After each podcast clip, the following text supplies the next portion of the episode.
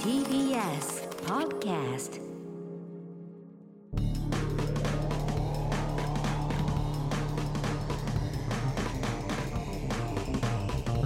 方の決意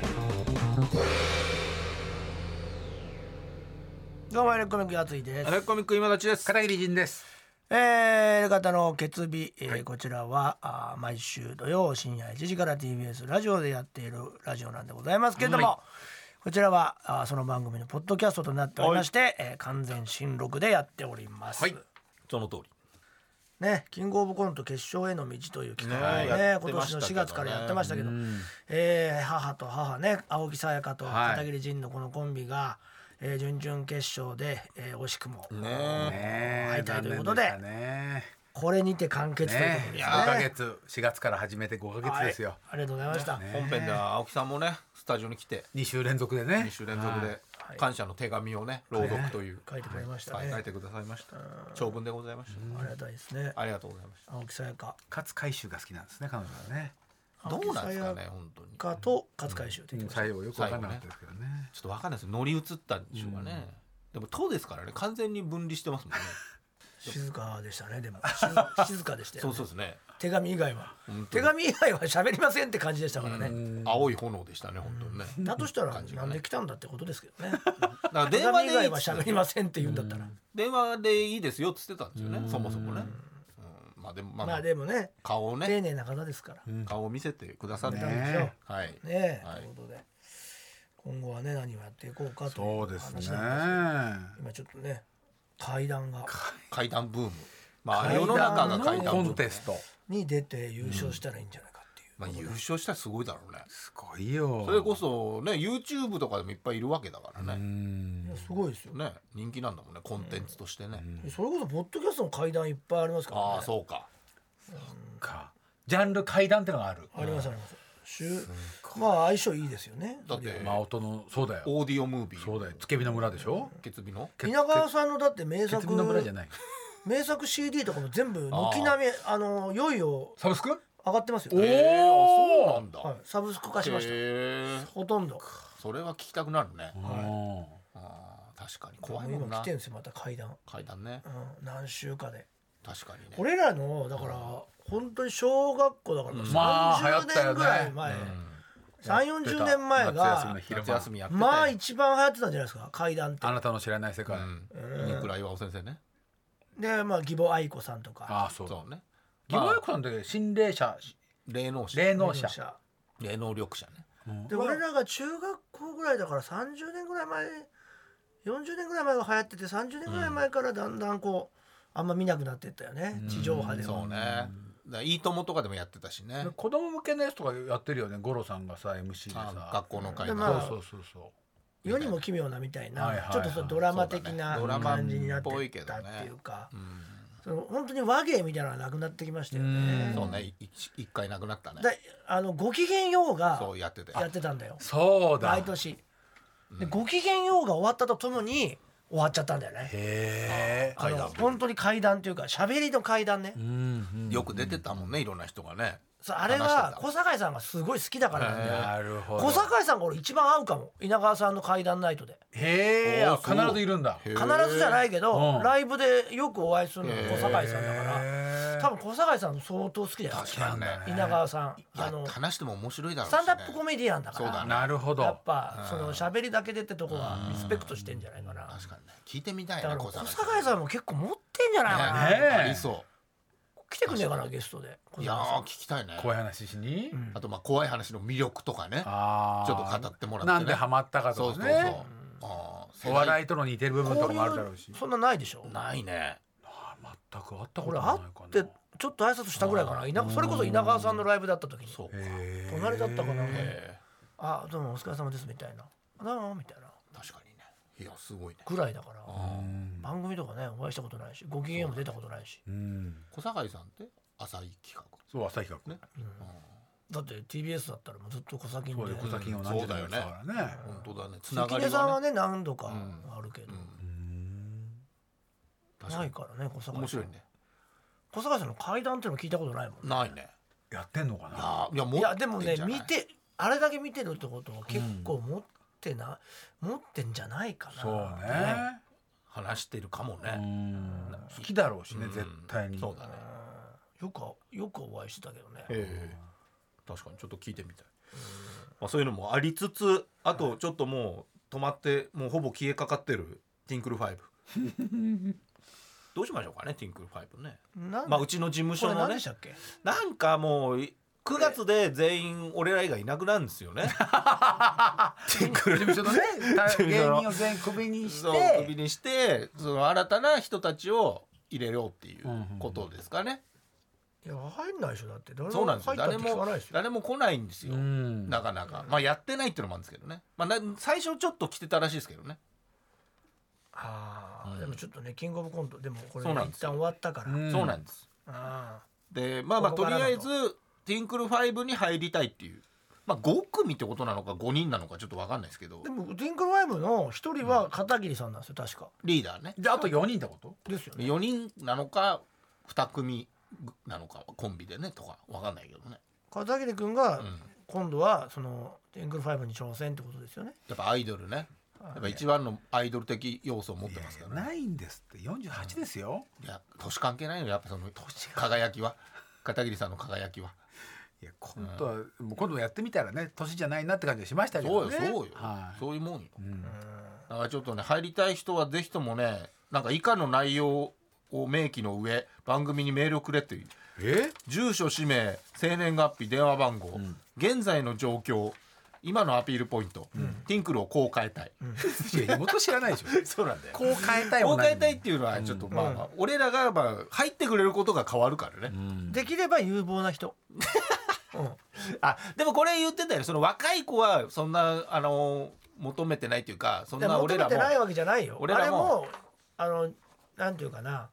そんこなっちが欲しがりませんっていうって言ねってるだけでそういうこと全然若い子の方がいいですもしね来てくれるんだったらね、若くて面白い人がいいですってない それ最高だよねねとにかくに入りたそれが当るたり前じゃないですかそりゃそうだよ、うんそりゃそうれだよは当たり前ですよねそうなのでもまあまあそんなね欲しがりませんっつうか、うん贅沢は言いませんと量を入れたいからこっちも量を入れますってことですそうっすねでも1年でクビにしていきます けどね厳しいな方はまあまあ確かにねまあでもその人たちにとってもいいかもしれないしねどんどんもうそこは吉本さん方式というかまあ次次に行けるっていう、とりあえず入れてみてでも仕事を振らないっていうねいやいやいやいやそれ本当自然にやめちゃうやつ、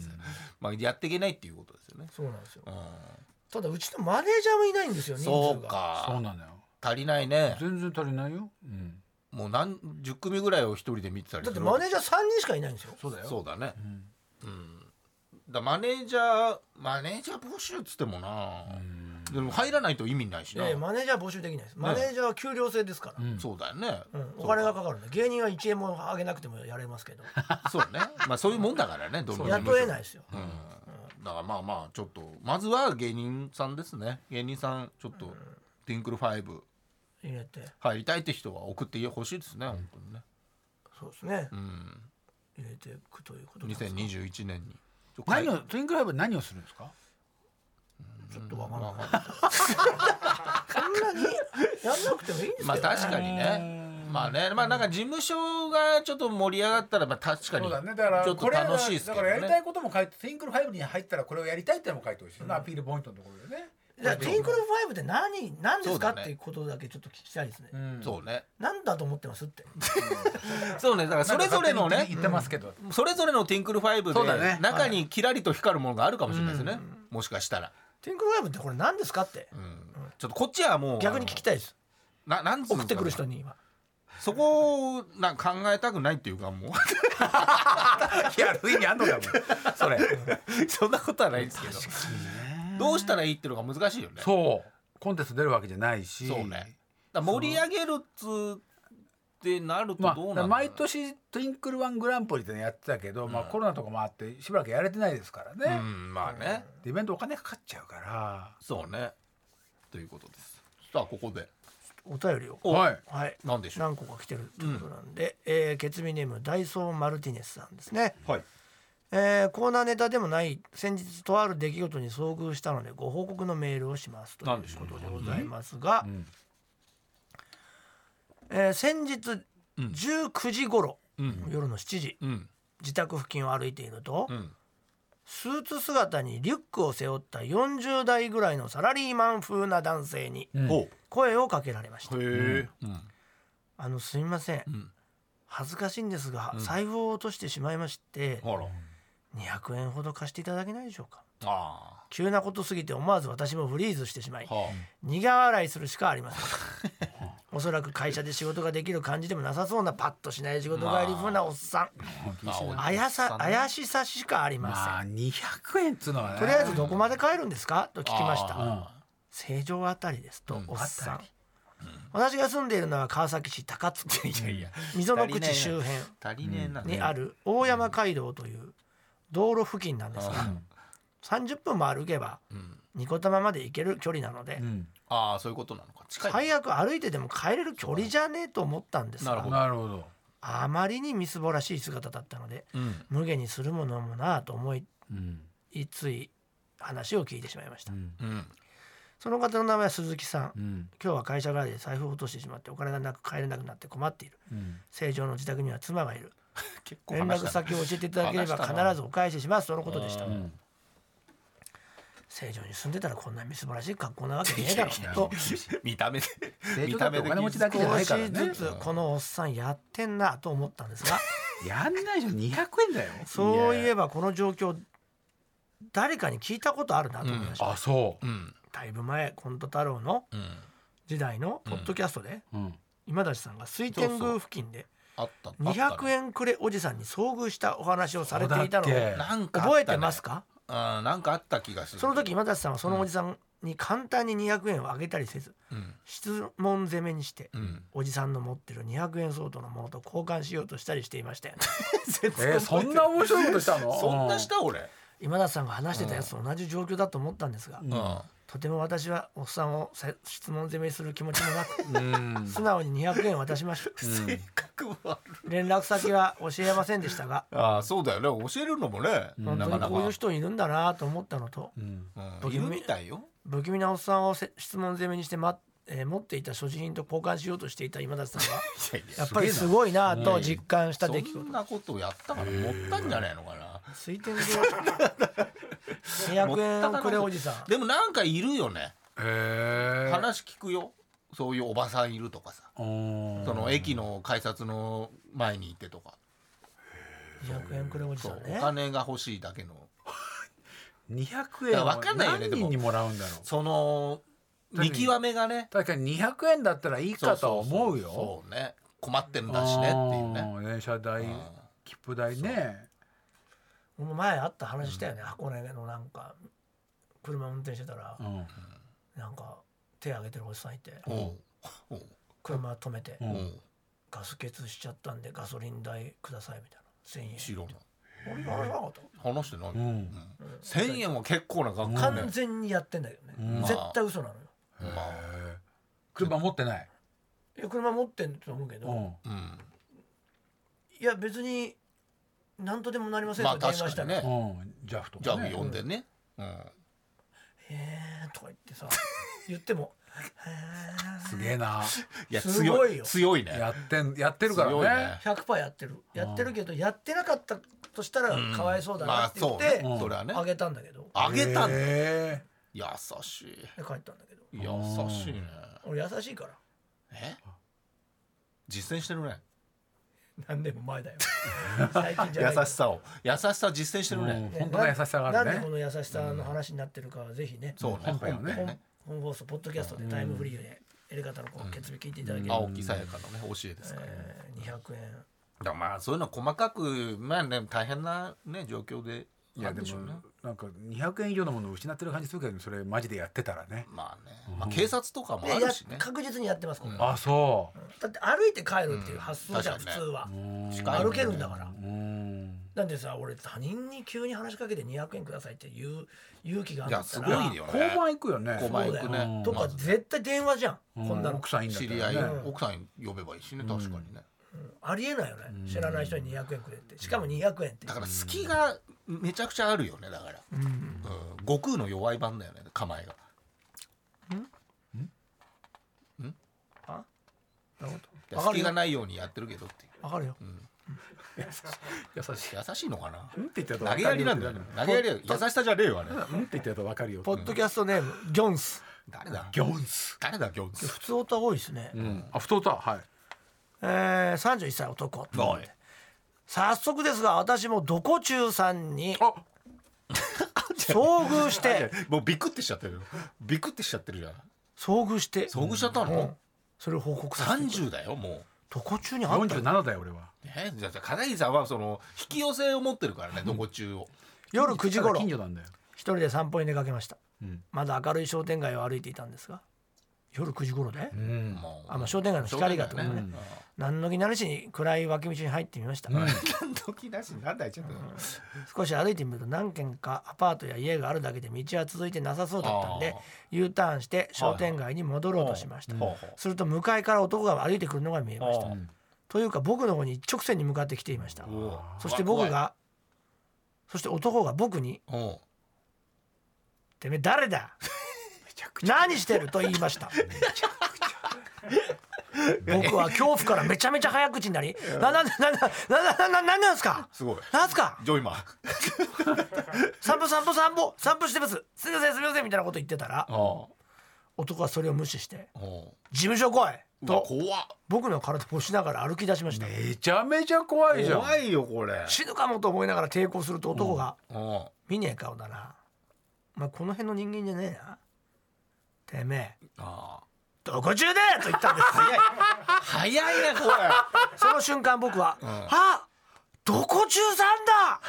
そうねレアポケモンみたいなもんだねこれは絶対に生きて帰って入れ方にメールしなきゃ」と思いあいやいいよそうだね逆に冷静になることができました、そうだよだって組とかだったらなかなか言わないしそこで初めてそう男、だねう。ん初めて男を直視したんですが、うん丸山ゴンザレスさんを小さくしたような見た目でした、んまあでも結構怖いんじゃない男は男で酔っていたのか別の理由か僕に尾行されていると思い込んでいる様子でああ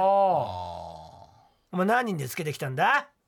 ーあー、いやなんか思え。なんかあるんだねお思い、え仲間な、なんだ三人かと意味不明なことを言いー出しやまばしいた。な怖さが違う僕はぞ違う方い向やのた怖たださ散歩しただけです。気分害したなら申し訳ない。もう帰りますと優しい明るい商店街に近づこうと歩きながら説明し続けました。頑張れすると男は「でこら警察呼ぶぞこら!」と声を荒げました呼ん。でくれ呼んでくそれう。だよお前が呼ぶんかいと思いながら、冷静になってるね僕は「あそうですね警察を呼び呼びましょう」と返しました、僕の返事が予想と違ったようで男は一瞬ひるんだのが分かりました、んすかさず「すいませんもう帰ります」と言い僕は早足に商店街にたどり着きました、んたった数十メートルほどでしたが明るい人通りの多い商店街にたどり着いた時心から安心しました人いる後ろから男が「おいお前やれ!」と叫ぶのが聞こえましたお前だおって前ら。僕に仲間がいると思い込んでそう叫んだのか、ん男のねえ仲間を事務所から呼んだのかは分かりませんあ僕は急いで、えー去りその後何事もなく家にたどり着くことができましたあもちろん僕が遭遇した独中さんと片桐さんが遭遇した独中さんは別人でしょうが同じじゃどないの町にも独中さんはいるのかもしれませんこれ同じ人かもーいや丸山ゴンザレスさんじ ゃないもん。それにしてもかんなってきたの。やや見え焦ってないた時の僕の様子見えてないんだかはら情けないものでしたその様子を高校生の息子の前で晒してしまった片桐さんの気持ちを今更ながらお察しいたわしかんまなすいでしょ本当なんだからも う犬と犬と高校生の息子に見られてんだから俺それ全部をいるいいだろ別でにも途中で冷静さを取り戻すことができたのは片桐さんのおかげですそうね命の恩人です初代だからね初その代後どこ中さんと遭遇されてはいないですかしてな安心して散歩できているといいんですがということでございます、い、まあ、今日散歩はしてますね、だってもう顔をさ見間違えてるわけじゃんもうそう片桐さんそう怖すぎて、覚え覚えてないわけでしょ、もそうだようであだってサンドイッチマンの伊達ちゃんだと思ったらそうそう神奈月さんだったんだから全こっ然ち違うもねもう息子が指摘したんだもんねそうあの人だあよの人だって全然犬も違うじゃん犬もあれだよって言う犬も人も全部違うもんだとどう思う見えてるケルベロスだと思ってたでしょ見たこともない犬だと思ってるだって3メーターって言ってたよね120キロぐらい体重がある感じしたと思った男軸の出て取くってるもいないんだもんだって3メーターだかいらやすごいよね、国王号って言ってるって言ってたんうんだそよ、うあの人どこ中なんて言わないじゃんあの人だって言われてもだからもう片桐さん相当来てるよね天敵だよね怖すぎてもう頭おかしくなってんだよねバグっちゃってねパクチュあえてあえてないですねじゃあ合ってないですもう散歩はどうだった、まあ、最近雨も多かったですけどねいやでも散歩毎日してますから毎日そのか今度見見たら狩るぞって道通ってますからおちょさらうぞって言われた道通ってます結から構ちゃんと好戦的ですね違いますよ片桐さんももうちょっとだからもう恐時間が怖がうんこう油断に変わってくる頃がまたですよね怖いよね確かに片桐さんそこあるんですねちゃんとね ちゃんと油断でね踏み外してくれますもんね油断からそこはねいいんですよあね時間帯ですねうん真っ昼間は行かないとか暑いから今朝まあね早めに行くし日が暮れそてれからは散歩まあに犬的にもいいんじゃ日が暮れたらもう顔とかよくわかんないですからないあそうなんですねねうんまあいや向こうはわかるじゃないですかでもあっちはもう気に特徴して的だ気にあとあで犬ももな確かにこっちのね犬もやっぱ雑種だからなあんまいないからな、でもまあ次だとねさらわれちゃいますからねそうなんだよな、第2回はさど犬ごとさらわれちゃうのかいやだからうん地元の中学を言えばいいんじゃないですかそうねうんそしたらもしかしたらすごい仲良くなるかえすごいお前どこ中ってうんそのどういうテンションちょっと恐怖でさあ顔もあー忘れてるから確かにうんどこ中だって言われたって話になってるけどもしかしたらねもしかしたら「えお前どこ中?」ぐ らいのいないや絶対違うやいや恐怖でうん顔も間違ってるんだそかうらそうだよもう絶対とは言えないじゃん犬も間違えてたから、犬も色も違うしそうよ顔も違うんでしょ、だとしたら「どこ中だよ」じゃなくてそうそうそうおおお前どこ中?」かもしれない違う違う違うそうそうそうお前どこ中だですいやだからそれも違う違う恐怖で変わってんそう恐怖で変わだってんだよもうえ片桐どこ中いや俺かもしれないそうそうそう片桐って知られたらそれそうがそうもう怖さでどこ中だになってだるからのもねうだって見た時からもうその来た時からもうわってなっちゃってるわけじゃん、なっちゃってんじゃん そうだね一言喋ったそ瞬うでしょ間からもう伊達ちゃんに見えてるわけだから、うんだから「はいはい」って言ったわけでしょあっちは「はいなんですか?」って、いや何すかねもうなんつったのぬって立ち上がって、うん、だからそれがもうまず違うだろうけど、ねそれもピッて立ち上がったかもしれないねそうぬっていううんピーってねそうピーで人殺しの立ち上がり方してたもんだって、そんなわけないじゃない、それでなんつったのだから俺俺はまず最初にね、うん犬のてめえ何やってんだよいやいやいやでしょ片桐違さうんそがうあの犬のリードつながないと「あのい行っちゃいますよ」って言って「行かねえから大丈夫なんだよ」いやでも行っちゃってるじゃないですか「行かないよ」でしょ行かねえよです行っちゃったりしてんじゃないいや行かねえんだうちは大丈夫なんだよって言われて「いやでも日曜日昼人いっぱい歩いてますから」うん結構会話してるんだよでな結構会話してるんだ記憶がもうね、うんこの時はもう節目がちになってるんですか片で桐さん立ち上がった瞬間にあれってこうあれもうそっからちょっともうフィルターかかってますよ。そっからはもうもうこっからはもうこっからは分ざかわんなざいわでカスカベになるの俺の中で完全にこっからはもうラだオからここからはだからうん中も二うのカスカベになっちゃうの合ってるか合ってないか分かんないですもう恐怖だでねそうでしょ。だからこのここっからはもうラオウと種もみじじいでしょ。絶対合かってねえよ種もみじじいとラオウらはでっかい槍が G のところだよ種もみじじおい前の体にでっかい槍がするそうで しょ。あれでしょ。で目は出るからね。種もみ のね。北斗だけど第1話 と40年前の話だ合こ体れしちゃってんだよ40年前の話第一話ね。第一話。俺らが小学校の時の漫画40年前の漫画なのうわでその種種もみじじいが。種もみじじい俺が種もみじじいこと片桐がだから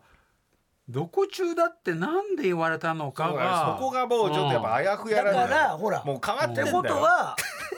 ええ片桐どこ中かもしれないのいや片桐とは言われてないし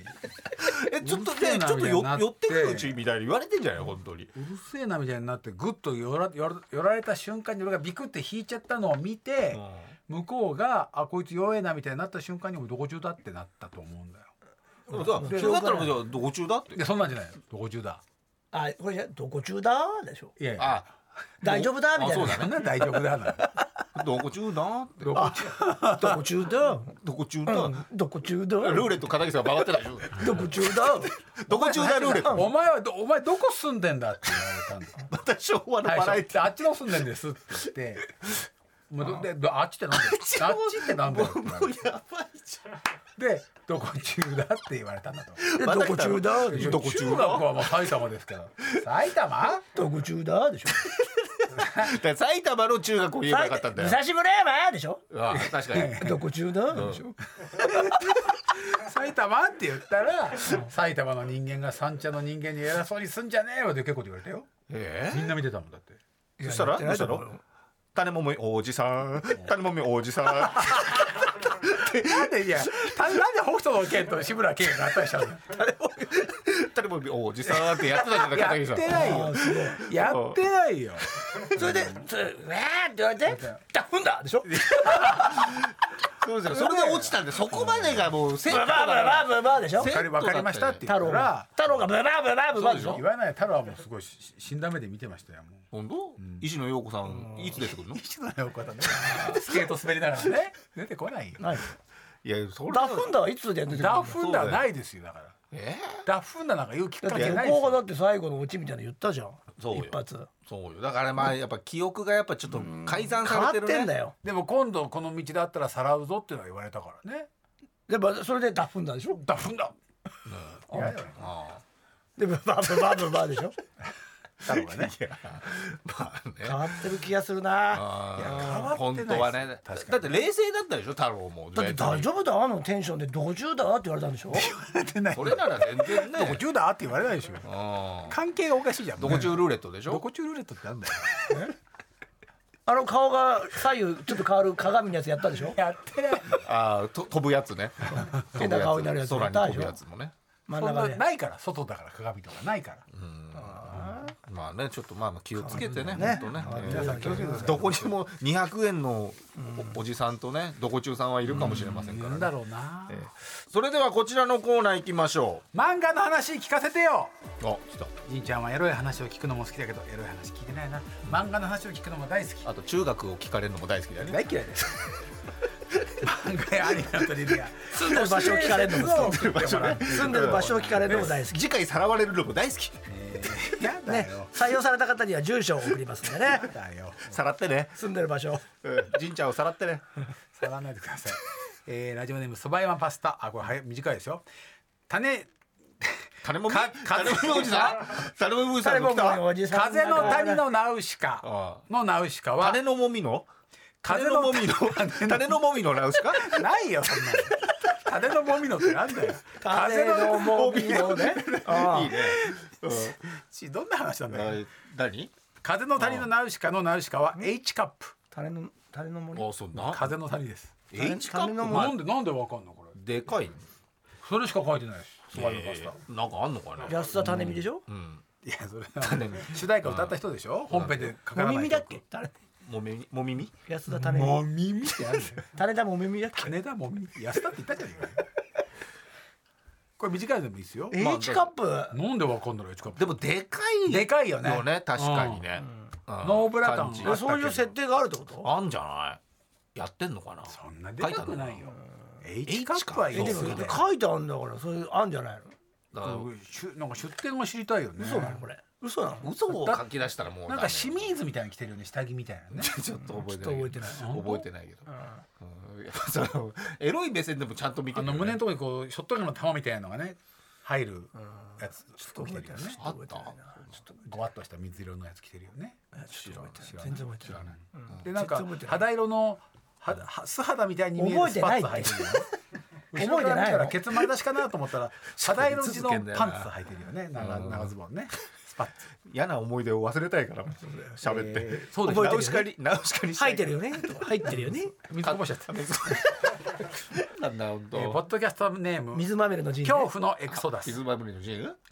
えーどこ中だどこ中だろやついさん今田さんどこ中だ高木さんこんばんはエレガタど歴こ4中年だのですよ恐怖のエクソダスと申します初ないめてお便りし聞かまないすね聞かないんだよな少し前のポッドキャストの放,、の放送中漫画の話コーナーでやついさんが一瞬だけああ小山優先生の「愛がゆく」とおっしゃっていましたああもう僕好き実はだ私はその愛がゆくについてずっと気になっていたことがありメールをさせていただあーうきましたわ嬉しいね愛がゆくの話ができる人がいるなんてそもそもえー小山優先生のね愛俺が話してゆくは、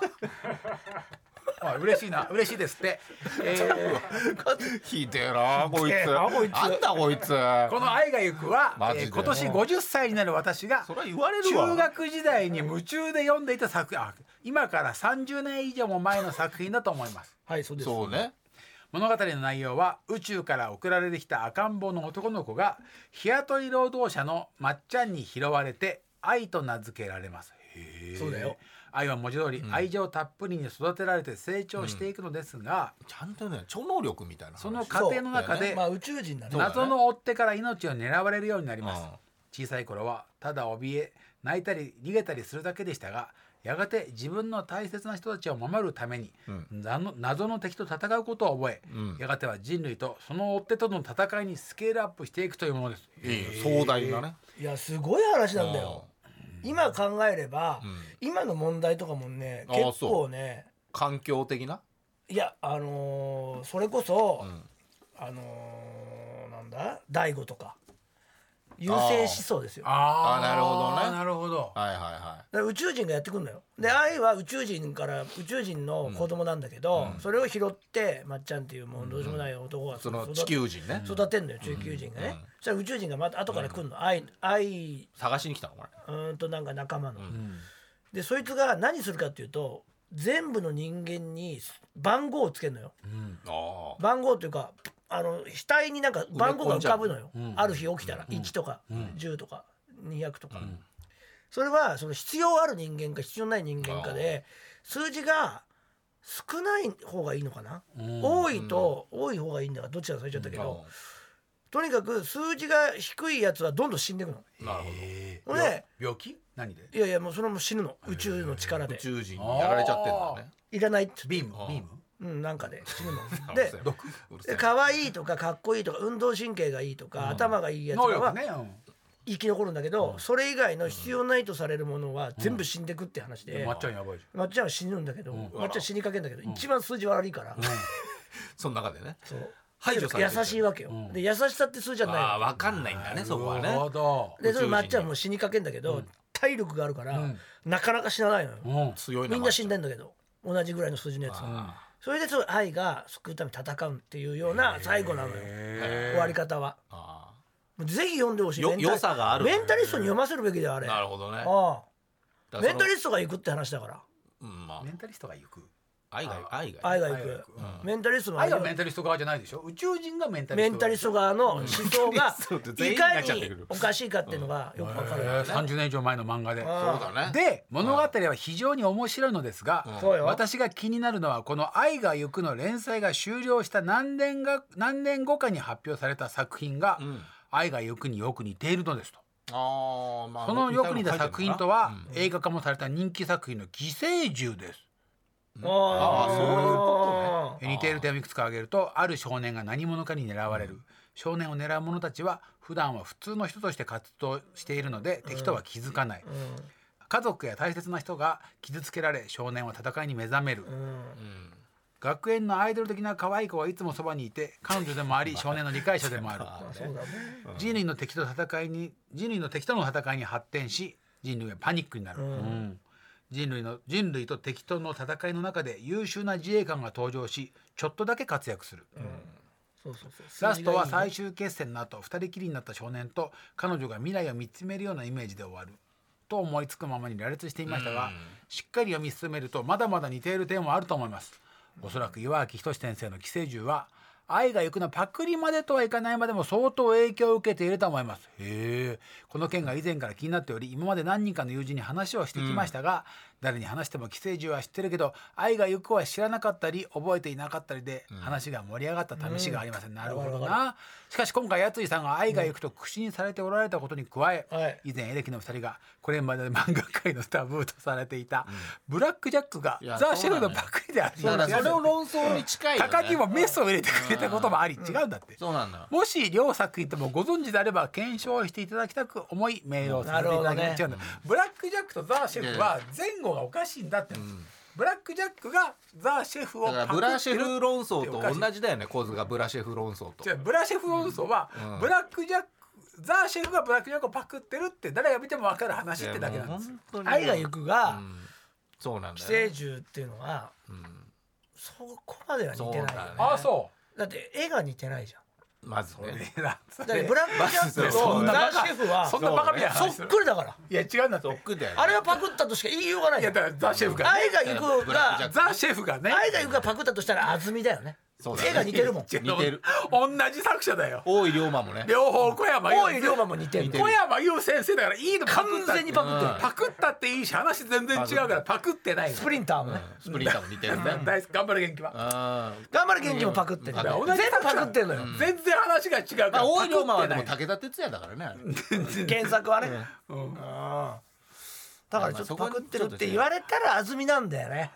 だから同じ作者だっつうのどっちかっていうとそっちだよね言うのは言うべき救難すべきとかいや違うあのブラック・ジャックとザーシェフは作者が違うからパクってるって言って俺るは直角だからねそう言った最初だはから同じ小山小山優好きだから言われたら小山優先生の漫画を上げてって言われ俺はて直角だからね言われ全部たパタらーンを上げてってるだけなの全てが俺は直角に戻夕る日もだかそうで夕日もそうでしょら俺は直角だからね結局はそうだねあんなうるせえなそう言われて息みのた長らいそう漫画家ださんねですよ俺は直角なんですわ小山結局多は作の漫画家さんですよ言ってみたらいやだからまあ今も現ちょっとね役です からちょっとその寄生獣とそうだはよねねギャラリーフェイクはあれ美術パクってるよね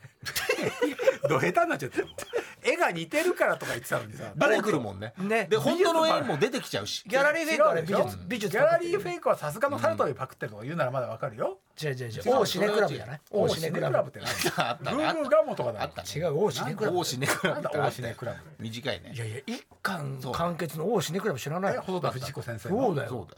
よ大シネクラブだからね基本的には的には細田藤子さ先す生がのタルトで違う人かうあれんドッキリドクターロのとかねボル先生か違いますよ大シネクラブ大シネクラブって何死んじゃうの違うよシネシネマのシネ映画い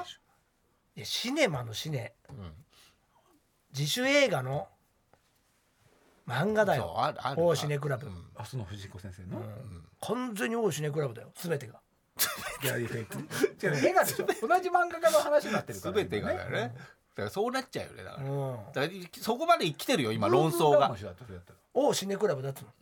全ては、グーグーガムだって大シネクラブのパクリだよだから同じ漫画家のやつ並べるパクリって言われちゃうよねそう言われても仕方でなもいよこの絵が似てるえーとそうじゃあ絵が絵似て絵ストーリーでじゃあ絵,、絵部門はそのパクリわかりましたじゃあ、うんストーリー部門で言うと例えば筋肉マンと戦えラーメンマンもあれそっくりだから同ねじ漫画あだスピンオフだよ、バカ恐ろしいスピンオフだよラーメンマン両方出てくるじゃないかバあー怖いよカスピンオフだっつってクんのズ鉄八郎みたいなのなか ったスクラップさんだよねウォーズもね途中でウォーズも出てくるやつだろそれクズ鉄八郎ってなんだよあのムエタイのやつはムエタイのやつだからそれあれキックボクサー守るでしょムエタイ守るじゃないいやムエタイ守るじゃないよキックボクサー守るクズ鉄八郎はないよそれはそれは完全なる偽物だよそれスクラップさんだよねそれは全然生卵だよそれは書いてるのあれでも完全筋肉マンだよね筋肉マンだねあの絵柄が絵柄が筋肉マ本ン人だって出てきちゃうの提灯出てきちゃうんだからエヴァンゲリオンと新エヴァンゲリオンってほぼ似てるから いやエヴァンゲリオン入ってんじゃねえかどんどん下手あなれ完全にパクリだななんでだよいやほんとさだからキャラの声もそっくりだよね全員うん、同じだエヴァンゲリリオンと新エヴァンゲリオン見てみそっくりだからオン見たよエヴァンゲリオンってジョナンって全く一緒本当にまあジョだかあらね、ー主題歌歌ってる人も声一緒だしうん、同じだよ一緒だよびっくりしちゃう残酷な天地のテーゼでしょびっくりいしやたあれはねすごい驚くよね驚かねえよエヴァンゲリオンなんだから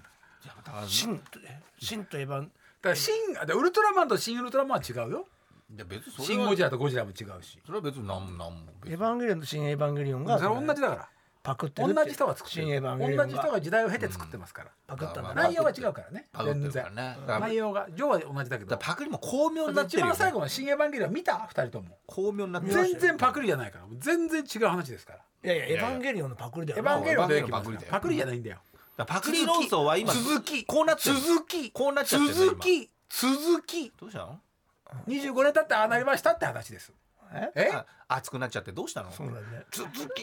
話聞いてくギれャないグでなすのそれ違いますギャグじゃないです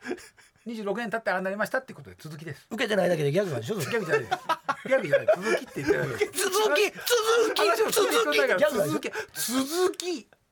続きどこで披露してるそれしてないですいやいやここはここギャグじでゃ急にギャグじゃないギャグじゃないから初おろししないでギャグじゃないから試さないでよギャグじゃない俺からネタおろらネタおろしされても困エるんヴァンだゲよリオンの続きが新エヴァンゲじゃリオンあやめた方がいいねやめそれねギャグじゃないギャグじゃない続き受けなくてもい続きいからが受けないから受けなくてもいいから別にやめないですやめな いですなんだろうもう本当にこの漫画の話になると熱くなっちゃうからなめちゃくちゃ本当に俺たちの話を全然聞か聞か聞いてくれないんだよね聞かないんだよね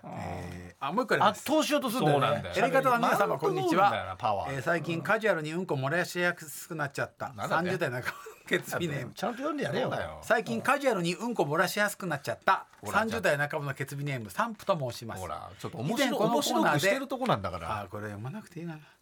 えー柔道物語の補足の補足情報を読んでいただきましたカットめちゃくちゃめちゃくちゃじゃん柔道物語の話そうだまよたえーが思いのほかエレキの皆様エレ方の皆様が柔道物語に飽き飽きされており最終的にはやついさんから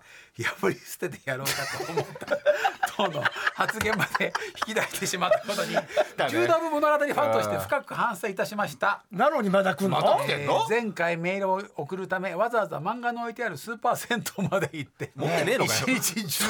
耐えよ柔道部物語を読み込みましたが持ってねえんこだれよを機に柔道部物語とはさっぱり縁を切ることを心に誓いましたいやいいよ別に違いましたさてそんなわけで今回皆さんにご紹介したい続きのじゃはないのね 続きじゃないのね違いまどうすじゃ正直続きなの違いますどっち続きこっちがここっちがギャグやっちゃってるよこっちに振らなきゃいけないんだ違うよ漫画で続きだけど違う漫画です続きなの違う漫画続き違う漫画続きやめろよ鈴木っていうのギャグじゃねえんだよ、えー、長寿漫画「ゴルゴ13」からのトリビ鈴木だよアね違います鈴木じゃないです鈴木じゃない鈴木じゃない全然でも本人にやらせてあげないんだよご存じなない方のために簡単に紹介しますとパクっちゃってんだよスローでスナイパーのゴルゴおう13してくれおうしてくれおうしでくれゴルゴ13メジャーじゃねえんだよ細野さんの中で法も外な値段で暗殺を受け よういわば何喋ってんだよお前も漫画版のあ暗殺版の入ってこねえよ全くザ・シェフの暗殺版の漫画じゃねえんだよはは何言ってんの何言ってんのゴルゴ13のことをザ・シェフの暗殺版って言っちゃっあてるそうですよ違いあます確かにそうですね違うんだ よな最近の研究でそうなりましたよ違ねうんだよ先なんだっつって んのザ・シェフずっと長く続いてフますァイトシェフオプロだよあれそうよそうよえーこのゴルゴシェ13ーフ統合でしょ話王子 よ話によって、えー依頼金額が異なる無視もすのんのなよおおよそあいや5000いや円シェーフー程でし度ょうんゴルフシェーフそっちかそっちか下手くそだななんでシェフってデュークシェシェーフーでしょ難しいデュークシェーフー難しいいう早くと続き読めよ続きお前き続きそうなると気になるのが数多くの依誰よ頼をこなし続けた続きってゴルゴに、ね、ゴルゴの総資資産額実はそれが一度それが明らかになる話がありましたゴルゴのゴルゴの総資産額、貯金ってことそうだねその額なんと200億ドル、約2兆円まあスイス銀行持ってるねスイス銀行入ってんそのの物語のあらすじは、えーまだどこの国のものでもなあいれどこ巨中どこ中大油田が発見されうんどこ中のものでもないやつねどこの国どこ中だどよこの国だってどこ中だ 規模よが違うなっちゃうからどこ中だよどこの国のものでもない巨大油田が発見され、どこ中だえよその開発資金としてゴルゴの資産である200億ドルが狙われます。入れどこだどよこ中だよえー物語えー自身のえー存在が明るみに出ることを嫌ったゴルゴは全てを捨てし者という名何前しでろこれを書いてくれたリスナーごめん国連に全額寄付をする呼ぶことしかというゴルゴのスキルの大きさが際立つ話これ学級崩壊したクラスだこ れただし ただしこの物語は一人だけ朗読して1994年に書かれていますの真面目なでやつがそれから27年経 った、すげえ読んでっけどえー現在ではゴルゴもコツコツ再び貯金を続けることでしょうからまた数兆円ぐらいは溜まっているものというのはだからゴルゴは94年今から27年前に自分の資産を全部寄付してるんですって。先生どこ中にどこ中じゃねえんです油田油田に先生巨大油田の開発資金として学級崩壊したら学級委員の片桐だけ一生懸命あと仁さんがおっしゃってもう黙読して以くれ前よおっしゃっていた最終的にもう小林誠先もう生しちゃはってんじゃねえか締め切りを完璧に守るちゃ漫ん画と家だったのか問題について声出せでやす。どうだよウィキペディアによると初期の小林誠先生 は週刊連載を書くのに8日かかりまた中途の話してんじゃねえかお前江口久やめなっつ志った先じゃねえ生かよ日本で2番目に爪切りを守らないな漫画家として有名だったそうですが 以降は作品の意向により改善されたそうですちなみに「柔道物語」は全11巻 の週刊連載でありだかながらら結局また話してんじゃねえ続き話してんじゃねえかよ約6年を要しており続き話してんじゃねえか続きじゃないか片桐あ続き続きじゃない下手一だろ般的な俺の方がうまいえー週刊作品の倍以上の時間をかかっていることからもその地質ぶりが伺えるかと思います。なるほどね。あ全然入ってこなかったなそれでは今後もやり方の決備と小林誠先生のタッグを楽しみにななさせんてい疲たれだてきるます。ちゃんと途中だって黙読しちゃってんだからそうなんちゃんと読んでえーだからゴルゴは二丁でしょ2兆あったんだけど1994年に全部を寄付しちゃってるのあそうなの受電開発あそうかそうかでも27年経ってるから今も同じ額以上溜まってんじゃないかという話でございました。ありがとうございますどうしたの疲れた疲れたのなんでだって言っても言っても腰を折ってくるからさ楽器でも俺はずっとマイク崩壊にした向クかラスってだから言っても楽器崩崩壊したクラスだからをしてんじゃねえよしょうがないんだよ楽器崩壊しちゃった 一人学級委員長が一人で頑張って たけどメールを読んでます ってさあということでございまして、えーあなたが知ってる漫画のトリビアや都市伝説を送ってくださいあまた来てますよ、えー星川メモですかね「エヴァンゲリオン」で桂木美里が乗っている車のナンバーは何番でしょうええわかんないゴゴルゴ五六五19 1971でこれは帰ってきたウルトラマンが放送放映された年あー好きだもんねそして安野美監督里の携帯電話の着信音は科学特捜隊の呼び出し音へえ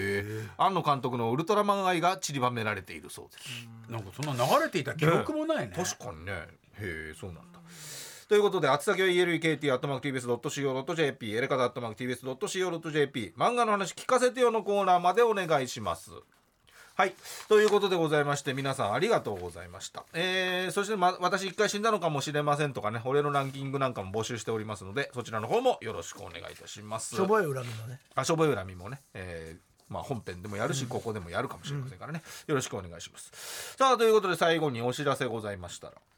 はい、えー、我々の、おエレコミック新作コントライブがはいあります9月23から26、ん池袋のアウルスポットでエレコミック第31回発表会「ハいートビートワルツ」がありますチケットは E プラスで、えー今一般発売が開始されましたので、んぜひ皆さん来てくださいはいねお願いします皆様、はい新ネタですからそうですね、はいえー、6回全部では6い回公演なんでね、6枚買っていただけれ ば6枚買ってください全部、えーそれとおー私の書いた本それこそ青春というやつなのだろうなが、えー満を持して電子書書籍化しましたお、えーこちらが Kindle などで、えー電子書籍として買えるようになりましたので、えーどこでも買いやすくなったと思いますのでまだ読んでない方とかねもう本持ってくのもめんどくさい方はぜひ買っていただければなと思います、えーそして東京新聞で我々エレコミックの連載があー、はい始まります「ショータイム」というコーナーで月に1回なんですがテーマとかあるんですかいや特ないになんフかリー日常みたいな、はいまあコラムコラムがみたいなあー一月1回なんでね、何文字え まあ何もしないーまずは僕がうん書いて、そうそでその後来来月は、うはい多分そうまだあ、かなら、んはとかいなってはい感じですかね、よろしくお願いします、えーそして BS12 トはレいビテレビえー8月27金曜日深夜3時から「ブックスタンド TV」えー水道橋博士、はや原監督君が出ておりますがあはあいこれに我々エレコミック、はいえはい2週連続で出ておりますのでよかったら見てくださいあそれと言っとくか、えーライブがねありますね今週今週の、えー8月27が、えー大阪の梅田クワトロで、んラブソファーうんというイベントがありまして、ワンダフルボーイズとかインシストとかが出るイベント僕があ DJ で久しぶりに DJ をやりに行きますよかったらクワトロ来てくださいで次の日が「Going アンダーグラウンドの松本壮何なんだよ 何なん松だよ本壮本君となんか京都でライブがあるんですけどこの京都のライブが、ま、壮君の実家なんですよねえそうなんですよ実お家でやる父さんが陶芸家なんですよえいや広いんだ家が京都の北の方で当にうんなんかやってんですって陶ー芸でそこがカフェになっててほらそこでやるライブ超レアライブらしいんでえ行ったことない俺ないですないです確かにそう言われると「そう」っていう名前もねなんかねなんかーアーティスティックな感じだもんね想像のそこれなかなかレアだと思うんでなんか温泉とかもあったりしていいらしいんですよねねええ山の方でやりますんでよかったら来てください、んえーで8月29が京都のこれまた京都でソーレカフェで、えーライトガールズのんライブをやりますのでこれも来ていただければと言いますね、よろしくお願いします